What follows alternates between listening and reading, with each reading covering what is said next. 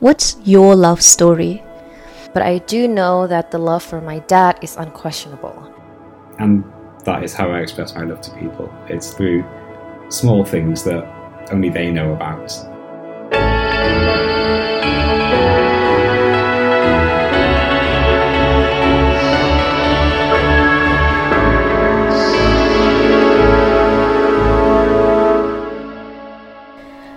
Hi everyone, welcome back to Refreshingly Human with your host, Hannah Pillow. This is a podcast that's all about human connections, shared experience, and finding that line of humanity by sharing our stories.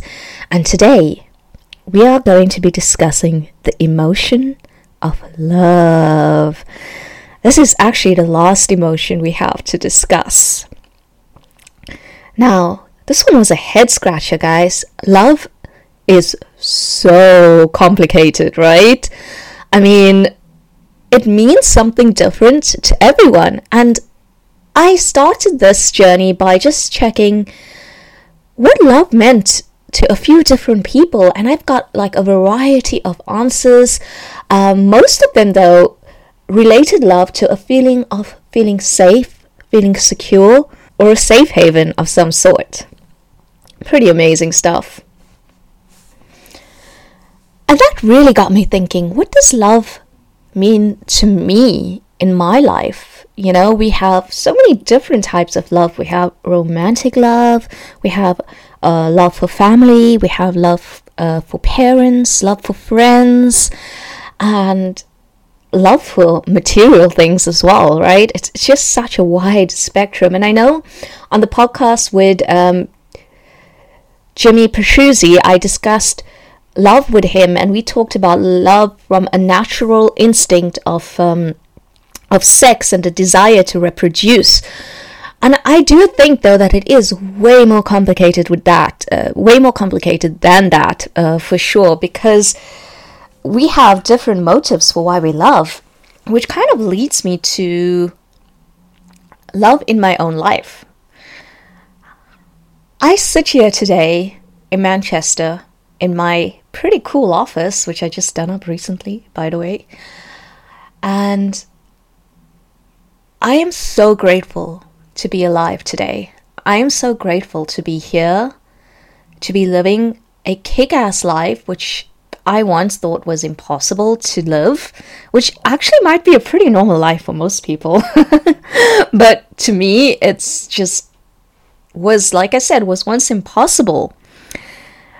And I am here where I am today mainly because of the people that showed me love in the times that I most needed it. So, love for me is something that saved my life. Every now and then you meet somebody and you form a friendship that lasts for the rest of your life. And for me, Rami is one of those people. I met him when I was in Oxford, and it was the year that my brother died. He'd killed himself. And it was a year that was very difficult for me, not just because of that, but because of other pressures as well. And I got to know Rami, and occasionally I'd talk about how difficult things were at the time for me. But most of the time we just hang out and just be friends. And then many years later, I moved to California. And Rami also moved to California. And for a while, we lived together. We got to know each other quite a bit better then. And then another time, I had to go to the USA for a conference, and I knew that Rami lived in Washington, D.C. at the time. So I decided to take an extra couple of days and go up to Washington, D.C. and visit him to make sure he was doing okay. I didn't want him to feel as if he had been abandoned or that his friends were no longer interested in talking to him. I mean, we can't visit everybody all the time, we're all over the world. So we have to pick and choose when we go and visit people. So I decided to go to Washington, D.C., spend some time with him, and just see how well he's doing and let him know how much he meant to me. It was then when I found out that he had a girlfriend and this made me very happy. Um, for as long as I'd known Rami, I think he'd been single. And then all of a sudden, he found this girlfriend, and you know, I'm, I'm not naive. I decided to spend some time with her and find out what she was like. And I could not imagine a better match for Rami than his girlfriend. So we had a, a brilliant time. We went all around the capital, um, and we went to the museums. My favourite part was I went to a Shakespeare museum where they had an exhibit on medieval cryptography. And this is something which all three of us found ridiculously interesting. We're all very geeky. Anyway, um, on the plane back, I thought I was, I was very happy for him. I was worried about him before I went, and after I visited him, I was very confident that he'd be okay and that he'd be happy. Then, a few years later, he got married to his girlfriend, now his wife, of course, and he asked me to be one of the groomsmen. I said, of course, nothing would make me happier. So the wedding was planned. It was in Oxford, where he went to university, and he got to bring all of his friends back for a small reunion, uh, and also, you know, his family came, and his wife's family came, and we had event after event for the wedding. Um, my favourite part was there was uh, an evening where he is, he's a Bangladeshi origin, and so they don't drink. So they had an evening where there was there was no alcohol around, but somebody asked me to get a bottle of whiskey and hide it in the back room just in case. And so I did. So I hid this bottle of whiskey and then spent the rest of the night being very sober and very proper. Only to find out the following night they'd actually decided to have a bit of a student uh, night out and had cocktails and got very very drunk and had kebabs at the end of the evening. If those two nights had happened the other way around, I think the first evening would have been a bit less stressful for me. But anyway, it was a, it was a fantastic event, and I was so extremely happy that Rami got married um, to his wife, Kat. Um, and the amount of love that I have for Rami found its way into the wedding. Um, I didn't give any speeches or anything like that. I kept everything very personal. There's a place where you could leave a card for the couple just to say, you know, congratulations, very so happy for you, that kind of thing. So I went out and I bought a nice card and I, I wrote this letter uh, inside the card. It folded up sort of origami style. And so they'd gone through and they'd read every single card that they had. And they said there was one that was blank. And I said, oh, uh, what, what colour was it? And they said the colour, I can't remember what colour it was. I said, oh, that's my card. Yeah, you have to open it up. And they opened it up and they found this mini essay in there. And basically what I'd said was that, yeah, I, I didn't give a speech, but if I was going to give a speech, I would say about the time that I went to visit Rami in Washington, D.C., was the moment that I realised that I'd never have to visit him again because Kat is the best companion he could ever have, the best friend, best girlfriend, best wife. And that on the plane journey to go and meet Rami, I was worried about him, making sure he is happy and that he was fitting in, that he had friends. And on the way back, that he had the best friend he could ever have in the whole world. That was something that I, I wrote for him. Um, and that's something that I still think back to quite a, quite a lot these days. Um, there are a few other times when uh, I, I, expressed my love for Rami and Kat as well um, on those days. There was a series of uh, different tasks that needed to be done, and there's about two hours in the middle of the day, and so we had to go around and, and do all these tasks. So I decided to go ahead and do this. And one of the things that they wanted was some kind of uh, representation of a horse. It's traditional to have a horse groom rides in. That couldn't be done in the middle of Oxford, so what were we going to do? So what we did instead was we got some coconuts and we cut them in half, hauled them out, ate the insides, and then we gave each of the groomsmen and Rami himself uh, a pair of half coconuts so that we could clap them together like they do in Monty Python and the Holy Grail. And so you could hear around the corner of the quadrangle the echoes of the coconuts clapping together, and it sounded like Rami was riding in on a horse, which is exactly what he wanted. So we did that, and there was lots of laughter. Uh, everyone really enjoyed it. It was a lot of fun. And I saved two of the coconut halves for later on. then when I went home, I went back to Manchester, bought some spray paint, some gold spray paint, and uh, sprayed the two halves of the coconut. Put it together in a big box um, with a printout of the photo that I had of Rami. Um, oh, actually, Rami myself and the other groomsmen banging these coconuts together.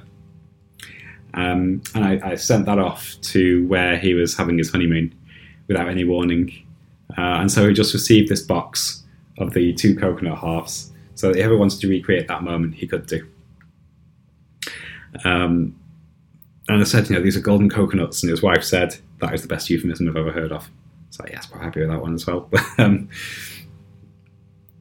and today uh, I went out shopping and it was raining. So I took an umbrella with me, of course you know, where are you going to get an umbrella from like that? Well, it was a wedding gift from Rami. It's still uh, the umbrella that I use when I want to remember him or when I want to go somewhere formal. It's got a, a tag on it. I can't remember the exact wording of it, but I've never taken the tag off because I want to remember Rami every time I use that umbrella. Um, and the final thing that I did for Rami um, at his wedding was take photos. So I've got the SLR camera Oxford in the summer is one of the most beautiful places you'll ever be, and the weather was glorious. So we got the opportunity to get all these different photos of of Rami, of Kat, of his family, of her family, of the groomsmen and the bridal uh, group. And I got about 100 gigabytes of photos. Um, my last act before I went back to the train was to give Kat and Rami the SD cards uh, so that they had a copy of every single photo they had there. So, if nothing else, they've got some additional photos, not just that the professional photographer took, but from uh, one of their friends as well, who is on the sidelines and getting some different views that, that maybe the professional photographer missed out on. So, that's the kind of experience where when you've got a lifelong friend like that who's been through some really dark times and really good times with you, who's been there for the highs and the lows, and the bits where you doubt yourself and the bits where you achieve so much success. To be able to show that love, it can be quite difficult, especially between two men. Um, and so I, I, showed it through two or three days of act after act of just love and kindness and appreciation for Rami and, and of Kat as well. Um, and that is how I express my love to people. It's through small things that only they know about um, and it's mainly through acts. I, I, don't like to talk too much about my emotions. Um, I like to do favors for people. I like to let them know that I care. I like to give them something personal that they won't get elsewhere. And it just fills me with so much joy to do that.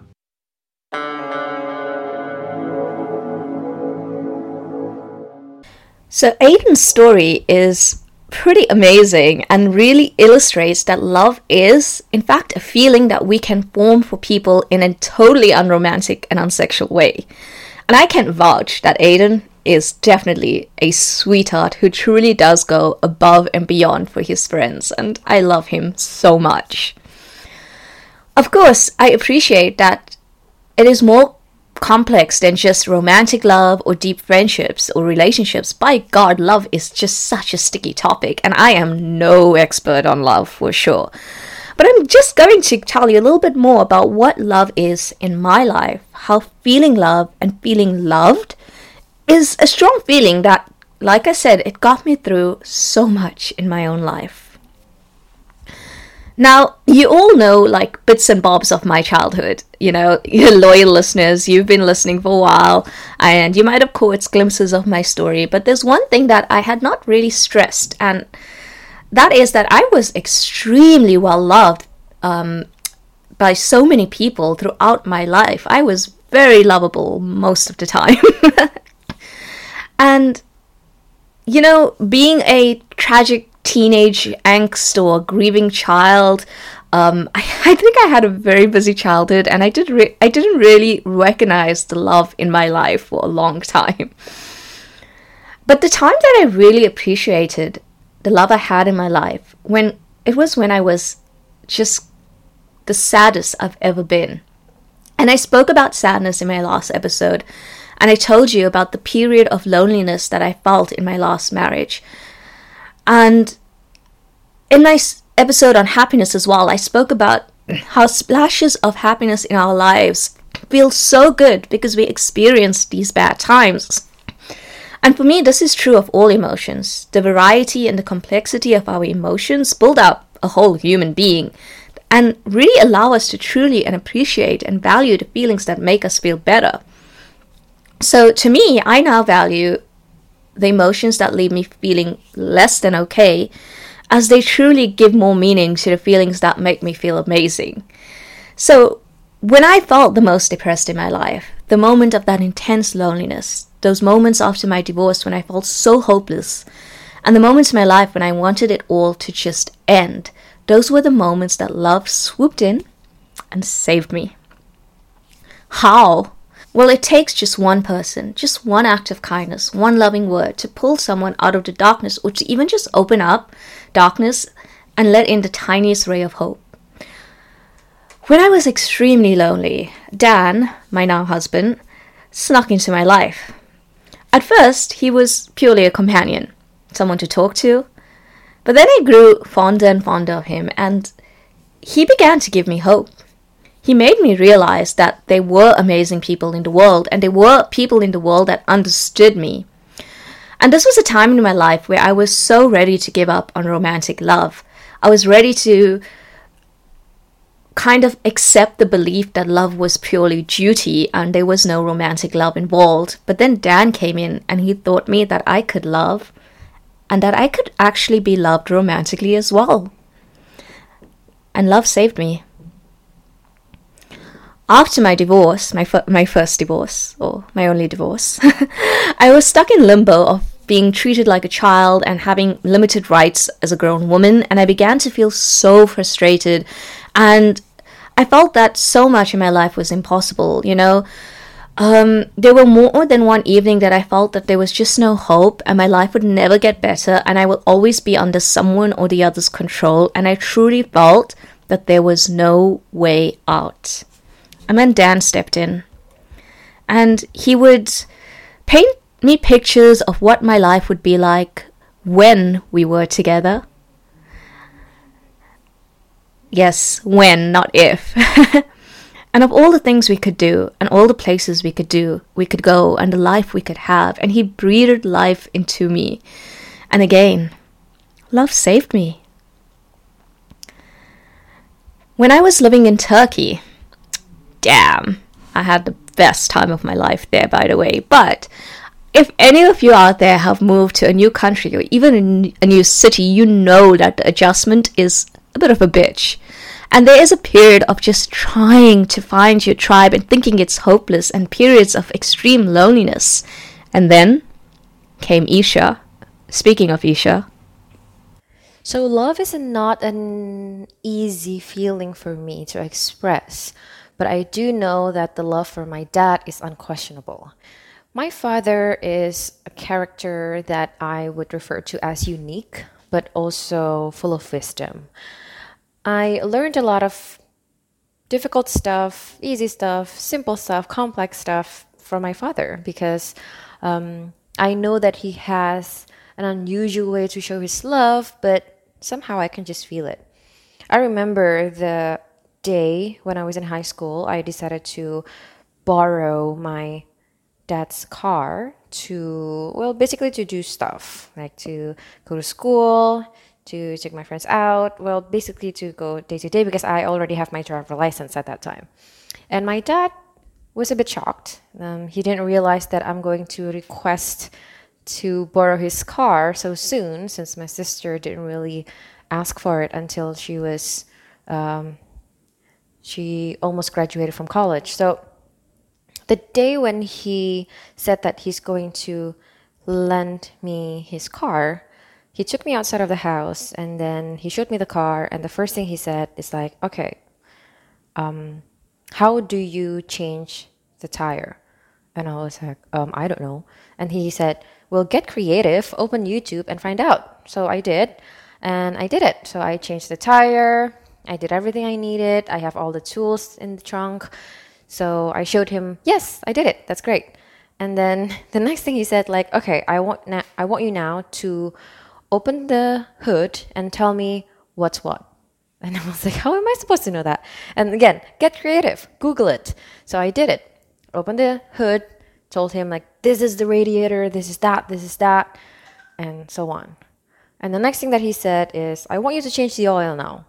And I was like, I have to go under the car. And it's like, do what's necessary. So I did it. And after I did all of that stuff, uh, in the end, he told me to wash the car myself. So I was like, fine, I'll do it. Um, yeah, I was thinking like this is very unorthodox way to actually teach your kid.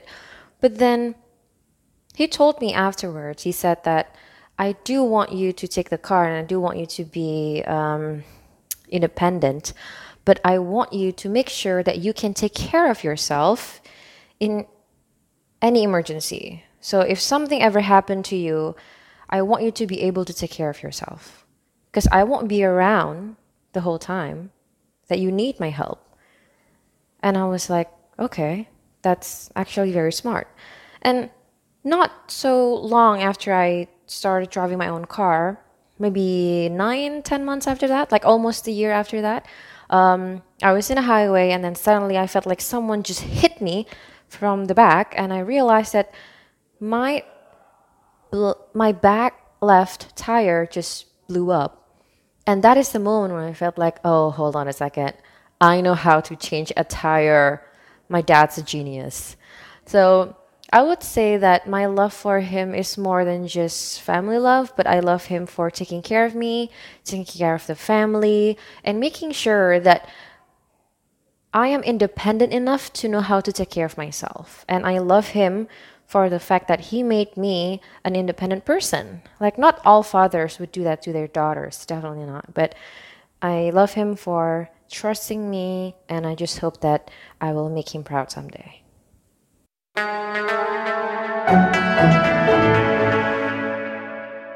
Now that story brings tears to my eyes. What an amazing dad, right? And trust me, guys, he raised a hell of an amazing daughters. Isha saved me in Turkey.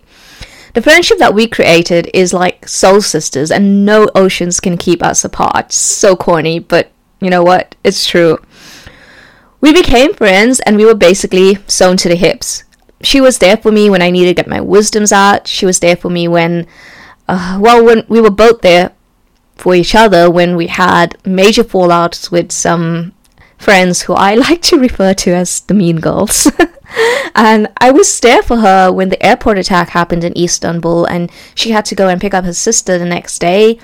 And we talked through so many heartaches and we bonded over so many drinks and we are still there for each other. Oceans be damned. Love saved me again. And the second year in Turkey, I had now I, I had no Isha and I went through a similar cycle, but then I found new bonds more amazing friendships that still stand the test of time. And I had friends that took me in when I had no place to live. I had friends who uh, stored luggage for me, helped me haul huge bags across Istanbul. Friends who sat with me when my family were a little nasty about my engagement to Dan.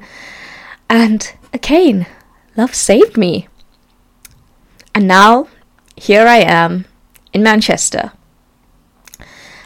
and you know, there are so many valuable people in my life, and I can sit here and name each and every one of them. But if you are listening, you know who you are.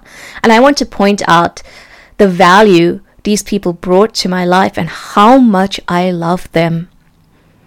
In Manchester, I made friends with a group of people that truly love me as I am. I can be myself with them 100%. Imagine that. Not having to pretend or to be someone else, not having to hide your feelings or emotion, just being 100% refreshingly human and being loved and accepted.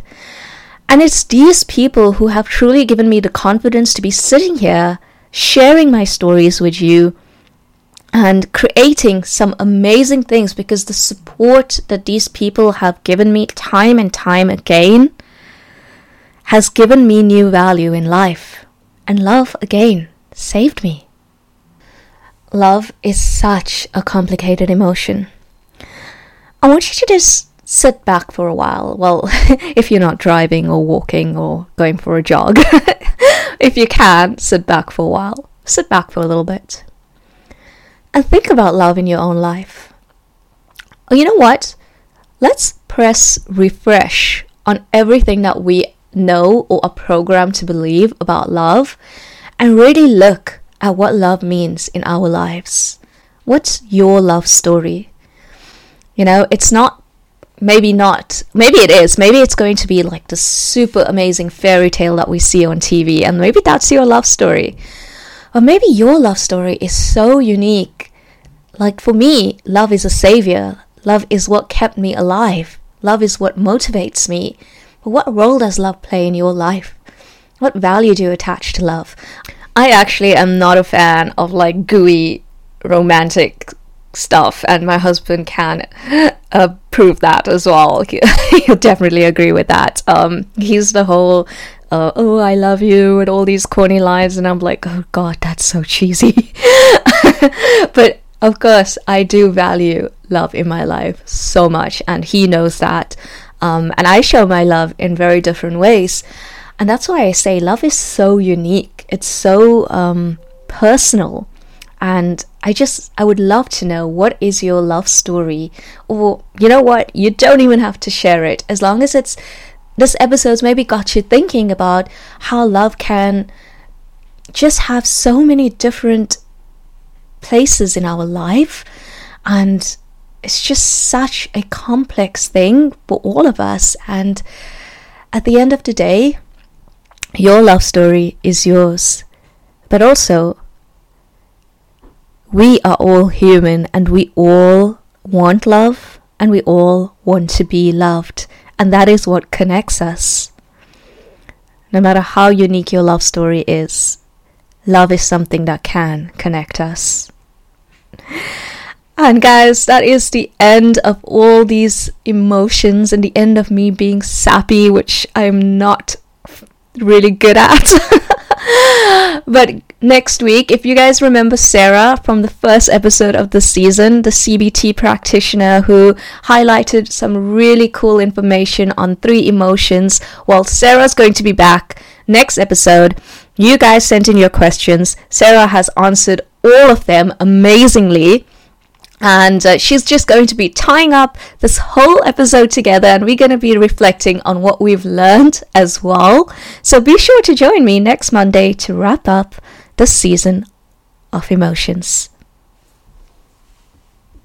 Thanks so much for tuning in to another episode of Refreshingly Human with myself, Hannah Pillow. It's been great having you join me today. If you liked my content, please do share it with a friend you think would find it interesting and subscribe to the show as well.